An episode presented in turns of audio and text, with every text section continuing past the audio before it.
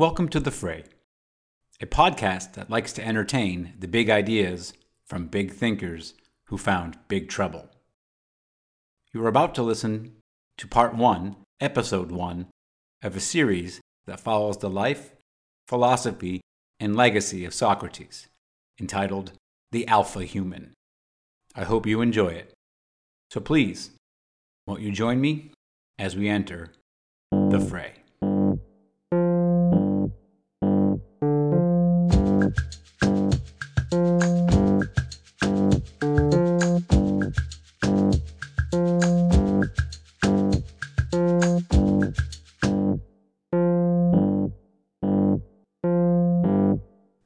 12th birthday, my parents rented a VCR and some movies for me and my buddies to watch. They let me invite them over for a sleepover, and we were going to watch movies until we fell asleep or stay up all night. Either way. That VCR had to be rented because we're talking mid 80s now, probably early 80s, 84, 85, right in that time frame. So, where I lived, I lived in a really small town in New Hampshire technology just crept along. We didn't necessarily fork over the $1,200 that a VCR cost back in the days. But for my birthday, my parents thought it would be a great present to rent a VCR and get a couple movies for me and my buddies to watch. So that week leading up to our party or the sleepover, my buddies and I compiled a list of movies that I was going to give to my dad. Because we live so far from the, uh, uh an area where you could rent a VCR, we were going to take he was going to handle that you know after work. He was going to take care of it get everything he needed come back home set it up and then we'd have our movie watching party. Very exciting. So we compiled this list of movies. Most of them probably inappropriate for 12 year olds but that's the whole point. You know we were going to have a party. There weren't going to be any parents around. So we put a list together. Even though i didn't check with my dad first i put a list together of movies so my dad comes home, you know, after work that night with the rented VCR, and my, you know, I'm very excited to see what movies he got from that list. So it's important to note not only were VCRs expensive, but a challenge to to locate at times, uh, just because it was new technology. There weren't that many movies out there on tape for my dad to pick from. I wasn't aware of that really, or didn't sink in a ton. So when I went running over to the bag that had the movies in them and I'm flipping through, you know, the plastic cases trying to see what movies he got, he didn't get a single one of the movies that we put on that list. Not a one. And so obviously my shoulders and the rest of me probably showed some disappointment. So as my father's sitting there un- unpacking this behemoth v- top-loading VCR, I, I probably made some remark that none of the movies were what he wanted, what I wanted, I should say. And so he looks back and said, listen, once I get this hooked up, let's go ahead and put one of these in and we'll preview it. And if, if it turns out that it's going to be, you know, it's a good movie, you know, we'll, you know, all, all the better. If it turns out that it's not good, then maybe we can make a plan B. I was willing to go that far. We sat down after the VCR has been hooked up, and my dad reaches in the bag and pulls out a movie and pops it in the uh, in the VCR. What proceeded to happen of this movie, I, I was about 20 minutes into this movie that my dad had rented, and I turn to my father and I say, Dad, this is the best movie I've ever seen in my entire life. And I, I meant it. It really was. I mean, I couldn't believe what I was watching. And to, to cut through all the suspense, the movie that my dad had rented and selected to watch was a movie called The Terminator. A movie starring Arnold Schwarzenegger uh, as the bad robot sent back in time to take out John Connor actually technically to take out his mother before John Connor is even conceived. And 20 minutes into this movie, if you haven't seen it, there's a there's, what's happening in this movie roughly is the good guys and the bad guys are driving through this parking lot, blasting at each other with 12 gauges, just at full speeds, and then the then crashing into the wall at full speed, and Terminator robot thing getting up and like just creating havoc was just blowing my mind. So visually, probably one of the best movies I had seen at the time. But really, what blew my mind was the premise the idea of a time traveling murder that changes the future. After watching it with my dad and feeling secure that my buddies would also think it was the best movie they'd ever seen. So later that night, after my parents had gone to bed, I popped the Terminator in. In roughly the same time frame, 20 to 30 minutes into the movie, my friends couldn't believe how awesome the movie was. or early that morning, about two in the morning, three in the morning. We're still awake, of course. We've made it through a bunch of other movies. None of them hold the candle to the Terminator. The Terminator's still on the tip of our tongue, really on the forefront of our minds. And the main reason for that is that crazy premise of going back in time and taking somebody out. So as, you know, as 12-year-old boys are wont to do, we start just kicking around the idea of what we would do if we had a Terminator or the ability to reprogram a Terminator and send them back. You know, starting off with taking out our teacher so that we don't we never get bad grades. Eventually we settled on sort of a question about who would we take out if we had the ability to terminate somebody that would, you know, be the biggest deal. I think is how we put it back then because we were 12. And you know, we started talking about his, historical figures, presidents, people like Hitler. You know, the typical thing like you were in a bar and you asked the same question, you would probably get very similar answers. After about an hour of us just expanding our minds on this, the, the consensus of who we who if we sent a terminator back and this terminator was successful at sort of eliminating this person from the timeline that would have the most effect on us, like who we'd see the change the most, the answer that we as 12 year olds came up with was Jesus. Jesus was the consensus of us that night. And as 12 year olds, we sort of coined the term the alpha human, not for being the son of God, but simply the one that has the most effect if terminated. It wasn't about taking out a bad guy so that more people would live. It was really about who historically is the most important guy.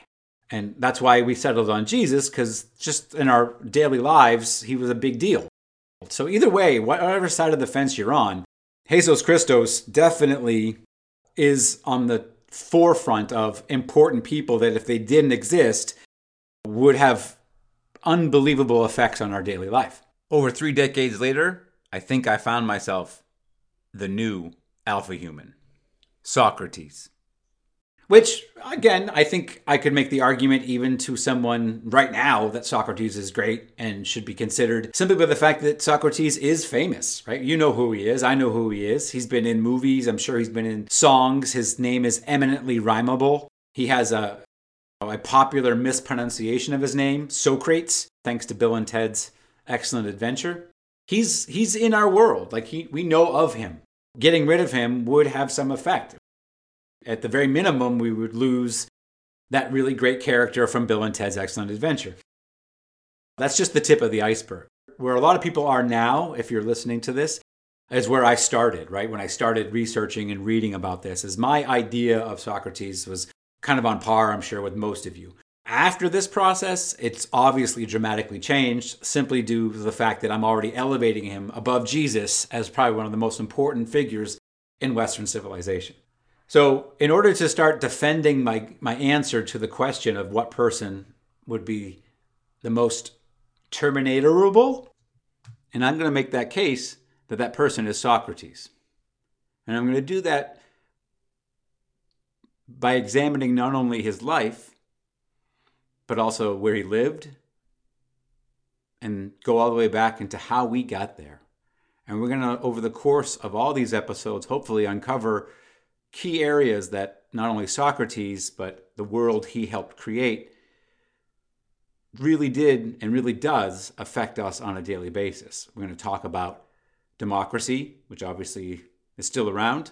We're going to talk about the idea of how did such a small population of people over, over such a short amount of time create such enduring works of architecture, art, mathematics, law, how they do it.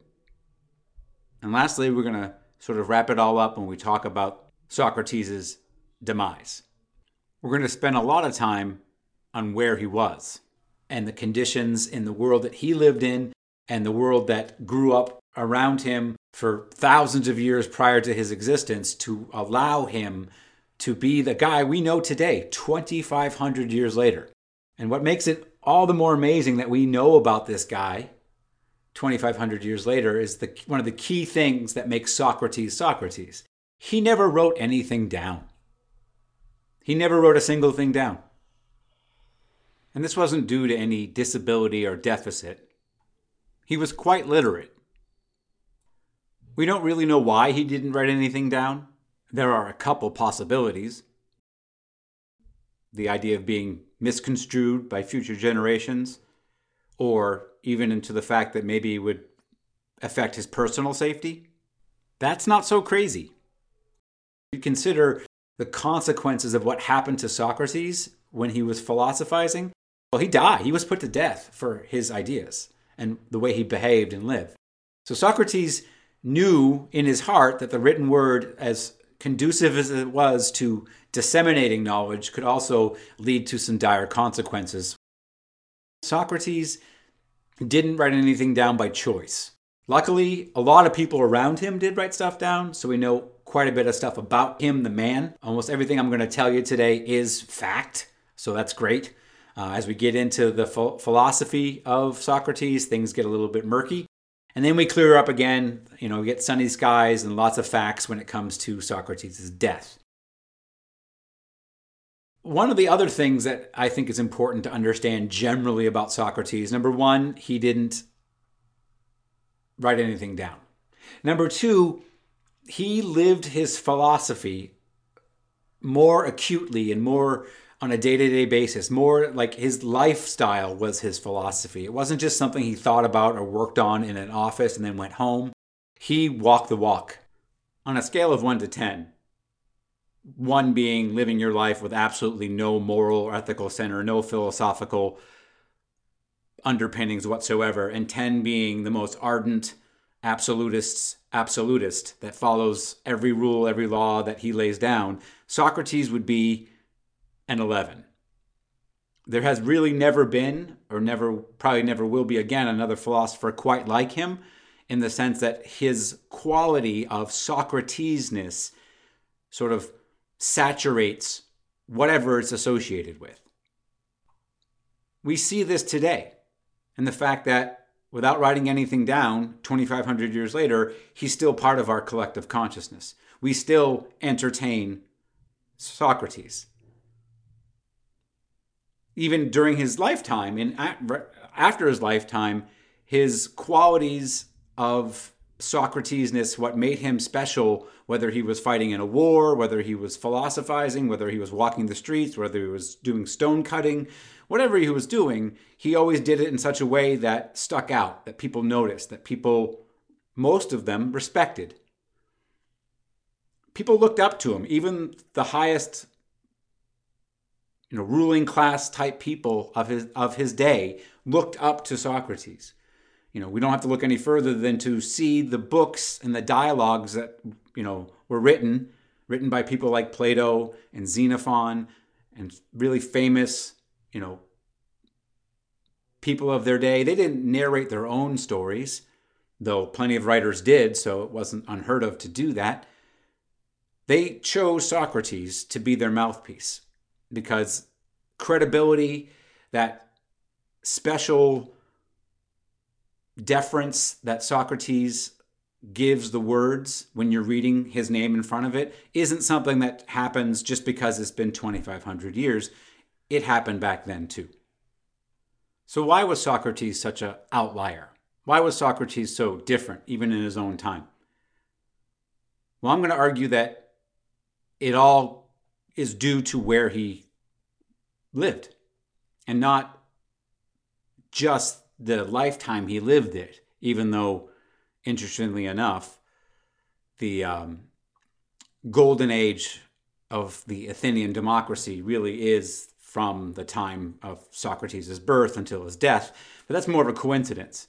What led up, what gave us this society, this golden democracy of Athens that nurtured someone like Socrates to the extent that he was able to deliver and become the world's first moral philosopher. So, in order to figure that out, we're going to have to look backwards a little bit.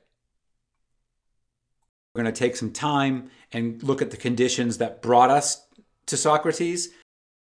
And the reason we do that is that you also, as much as you can't separate the philosophy of Socrates with the man Socrates, you can't separate the place he lived from him. Never was a man more in tune with the place he lived than Socrates was with Athens. Athens and Socrates had a love affair. They loved each other. Like most love affairs, it goes hot and cold. There are times when they're both in love, there are times when just one of them is in love.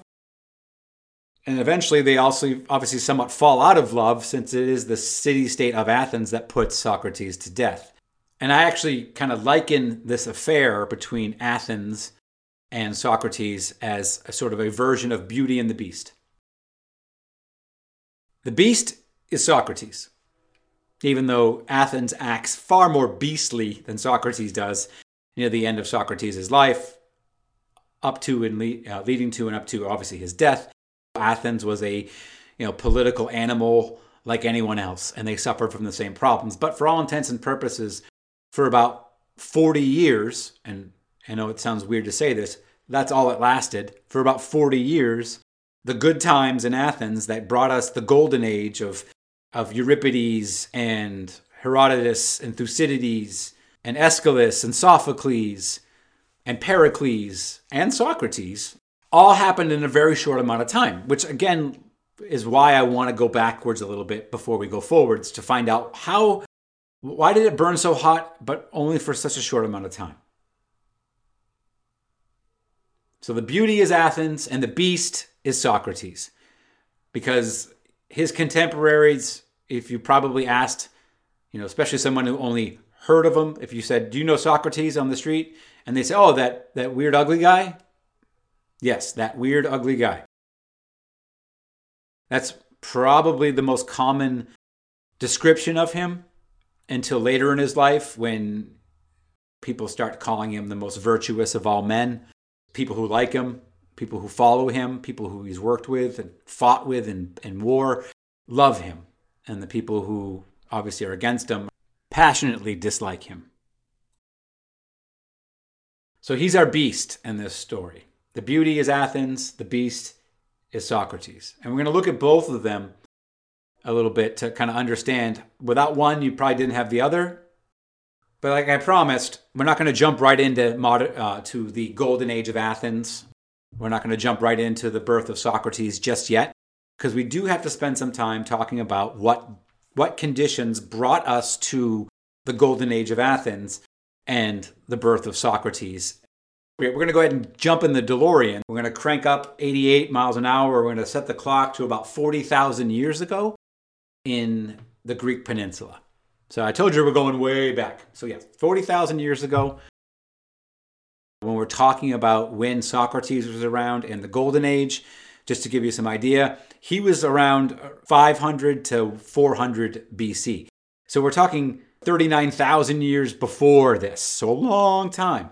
I just want us to go back 40,000 years to the Greek peninsula, take a look at it, because people are just starting to kind of wander in. These tribes of people are wandering into the Greek peninsula and they're discovering some of the peculiarities of this area, an area that looks a lot like Southern California in some ways, like Southern California with volcanoes. If you take away all the things we've done to make Southern California wonderful and livable, Uh, and just left it alone and kept it sort of arid, desert like, you know, with definite seasons where you'll get only a certain amount of rain and the rest of the time is just sunny and warm, a lot of that's going to be what the Greek peninsula is like. Their weather's a little bit more extreme. They're a little bit higher up, you know, in the latitude area, so they get a little bit more harsher winters. I mean, one could even say maybe Sacramento would be a good fit. You know, Sacramento, Roseville might be a good fit. Nonetheless, we're not talking about they're going to like the Rhine Valley or the Rhone Valley up in Germany, or they're not in the Midwest, you know, the Mississippi. What people have to do when they arrive in Greece is figure out where they can live. And, you know, Greece is really you know, broken down into three parts. A part where no one really can sustain life in the sense of like grow food or even scavenge food or have your goats eat the grass. And those are the mountains, like the volcanic mountain ranges of of Greece. So they're pretty, you know, daunting. These ranges kind of crisscross all over the place. They create like river valleys th- this world is sort of already cut up. If you're a tribe going into Greece, you're probably whatever way you pick to get in there is where you, and where you settle. You're going to be you know separated from the other tribe by the natural boundary.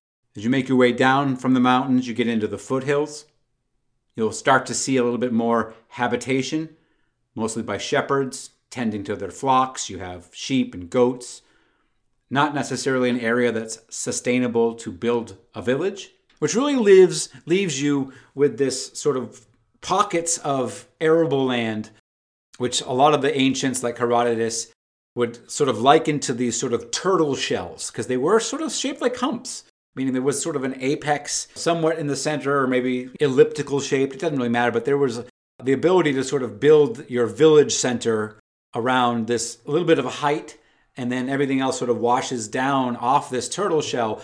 This is where the arable land was. This is where you could plant crops. The starting point here is getting on these turtle shells of land and just trying to make a, a, life for yourself. So the other sort of striking characteristic of this area, besides the way the land is, is the, the sea itself, the Mediterranean, as, or what they call the Middle Sea. The reason I bring it up is that the, the Middle Sea of the Mediterranean had no tides, or has no tides, no, at least no discernible tides, though it's a large body of water. What this does facilitate is a pretty easy adoption into using the sea as a way to move around, traverse areas so you'll see that as you know the Greek world grows, they're much better at starting colonies that require people to get on a boat and go somewhere than they are at saddling up a bunch of people and having them march or walk their way somewhere. Now, the Romans are going to sort of be the opposite. The Romans are going to build a bunch of roads and make it easier for them to march places, but the Greeks literally never built roads. just they just kept the same paths and built their villages and city states on top of what was already there. Because these people, including up to and including Socrates and the people that lived in the golden age of wealth and the Athenian Empire and all that good stuff, were extremely poor. They stayed poor, they started poor, and the reason is, is that they lived in a place that it was very difficult from a natural resources to build great wealth. Greece is not a great place for great wealth. They don't have gold mines. They have a couple big silver mines, and that's about it. They live a life of simplicity based on the fact of where they chose to live. It's a very basic way of life, and they carry with them sort of this tradition of any group of people who are poor, which is sort of this community, communal type of living though there are, I'm sure, going to be people who are considered leaders at that time. Generally speaking, they ran the village communally, socialist. I wouldn't go as far as to call them communists with a capital C because they don't they didn't affiliate with any sort of policies or pol- politics at that time, and that word is sort of tainted in our day and age. But they really did live together.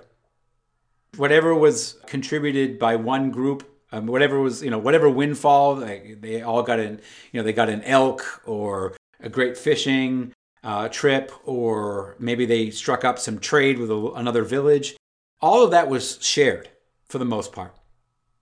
And typically what you saw was you would see you know forage stuff like berries and plants and things like that. They would keep for themselves because everyone can forage. But when someone would land a large animal in a hunting party or again, a large trove of fish from the sea, that was when it would be shared in the village itself. So the, they started from the, the earliest times working together and seeing each other as equals. So, in this very basic way of life, in this sort of pre village or the proto village state of life, there's no formal religion, though we're pretty certain that they did have gods and goddesses that they sacrificed their, you know, to, that they basically appeased. But it's important to understand that there's over 3,000 gods and goddesses in the sort of Greek canon. And the, the large ones that we know of that the, they make movies like Clash of the Titans out of, and the ones that are in the Iliad themselves, those are sort of like the, the Fortune 500 gods. Those are the gods that city states deal with. Those are the gods that lots of people are involved in. When we're talking about these sort of proto villages, though a lot of these gods were still around, at least in word of mouth, what they were worshiping or sacrificing to and appeasing were the home and hearth gods. gods of their family, their ancestors. And they were doing this not so much with the hopes of an afterlife or the hopes of, you know, something supernatural. They their proto religion at this point is simply pragmatic. They don't have a science. They don't know why crops grow or they don't grow.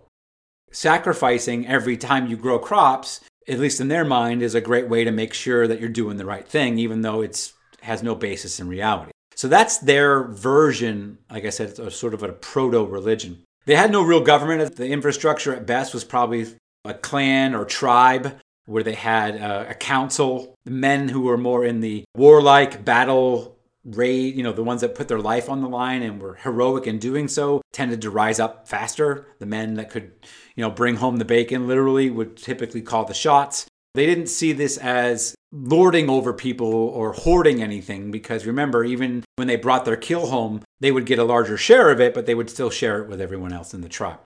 And they had no real laws. I mean, the only real law was the law of revenge, if you think about it. There was nothing on the books that made them, there was no tort reform, there was no lawyers, there was none of that, obviously.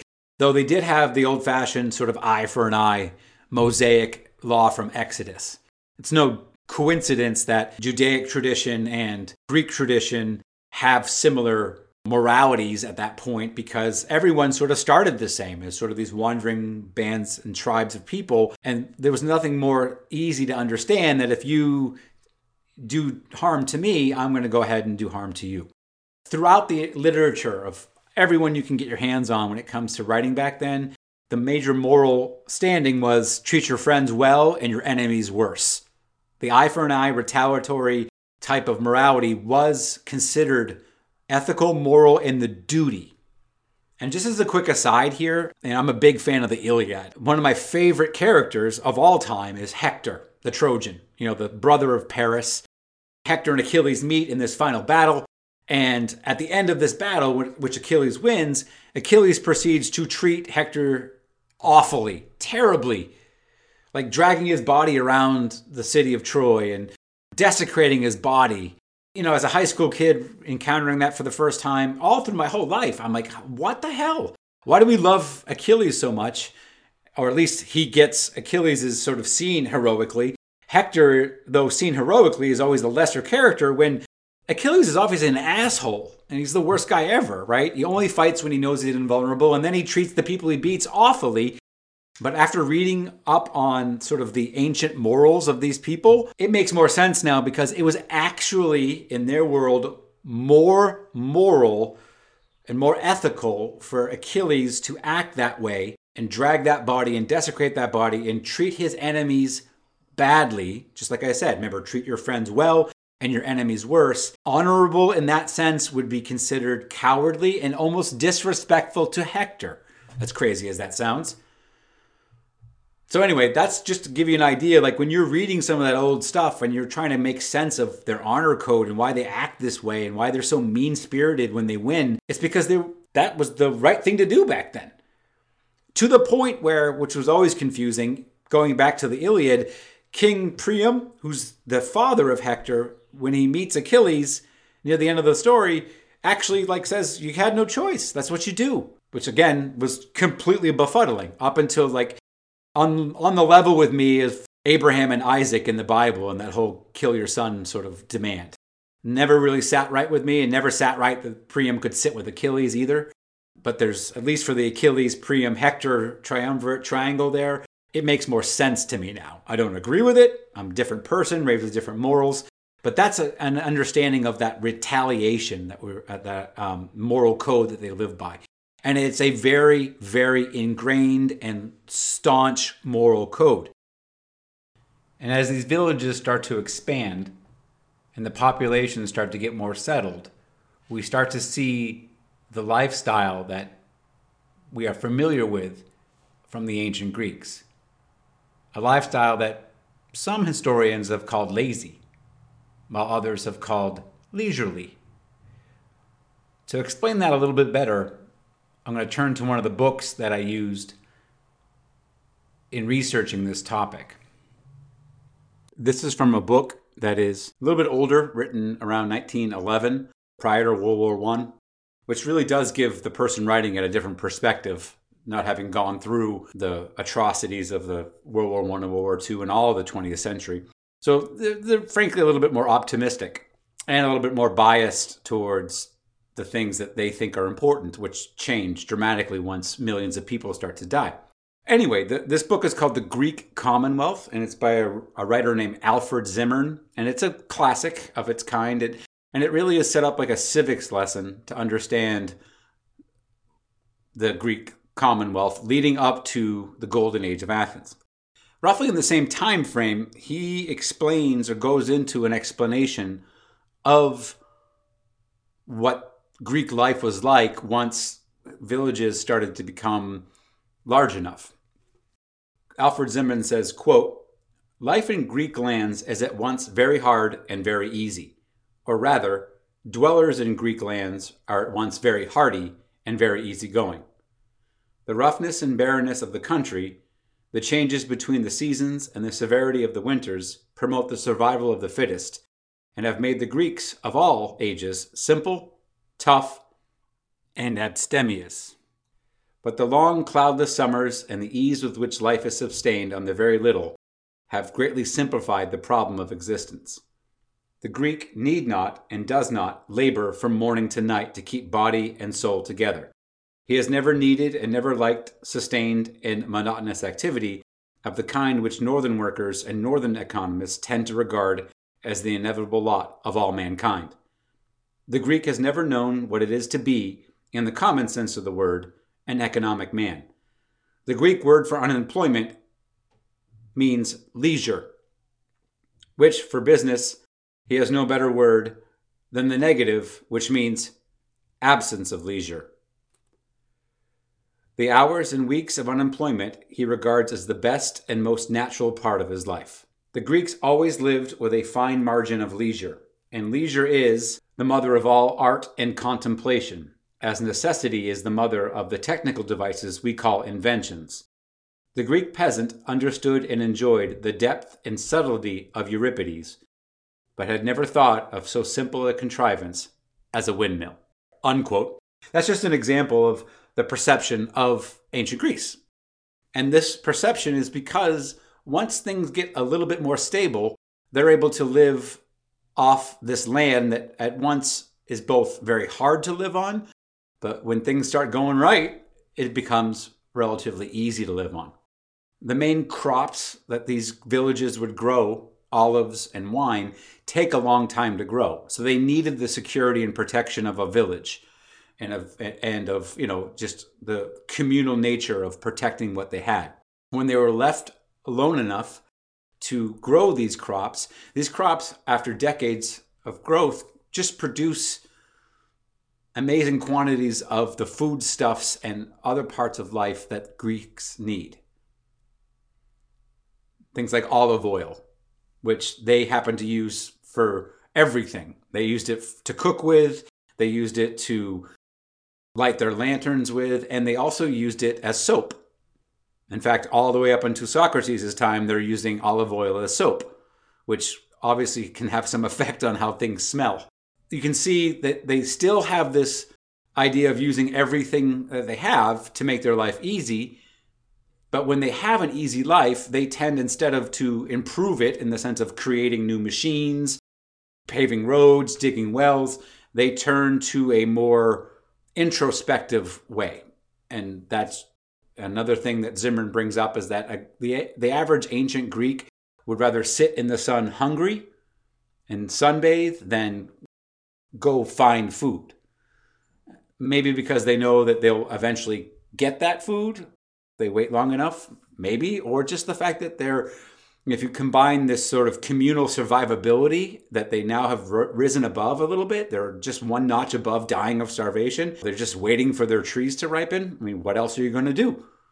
Except hang out and shoot the breeze this sort of incremental change that happens in these villages as they start to grow really lay the foundation of combining their age old nomadic communal lifestyle with a growing sense of confidence and self reliance that comes with a larger population. So, as we head back towards our time machine and get back in the DeLorean, we've traversed quite a bit of time between our first stop 40,000 years ago. And as we move forward to the next episode, we're going to start off at about 1500 BC. So if we spanned upwards of 38,000 years in the last 35 minutes, so that's not too shabby. Thanks for joining me in the fray. Look forward to entertaining some philosophy with you soon.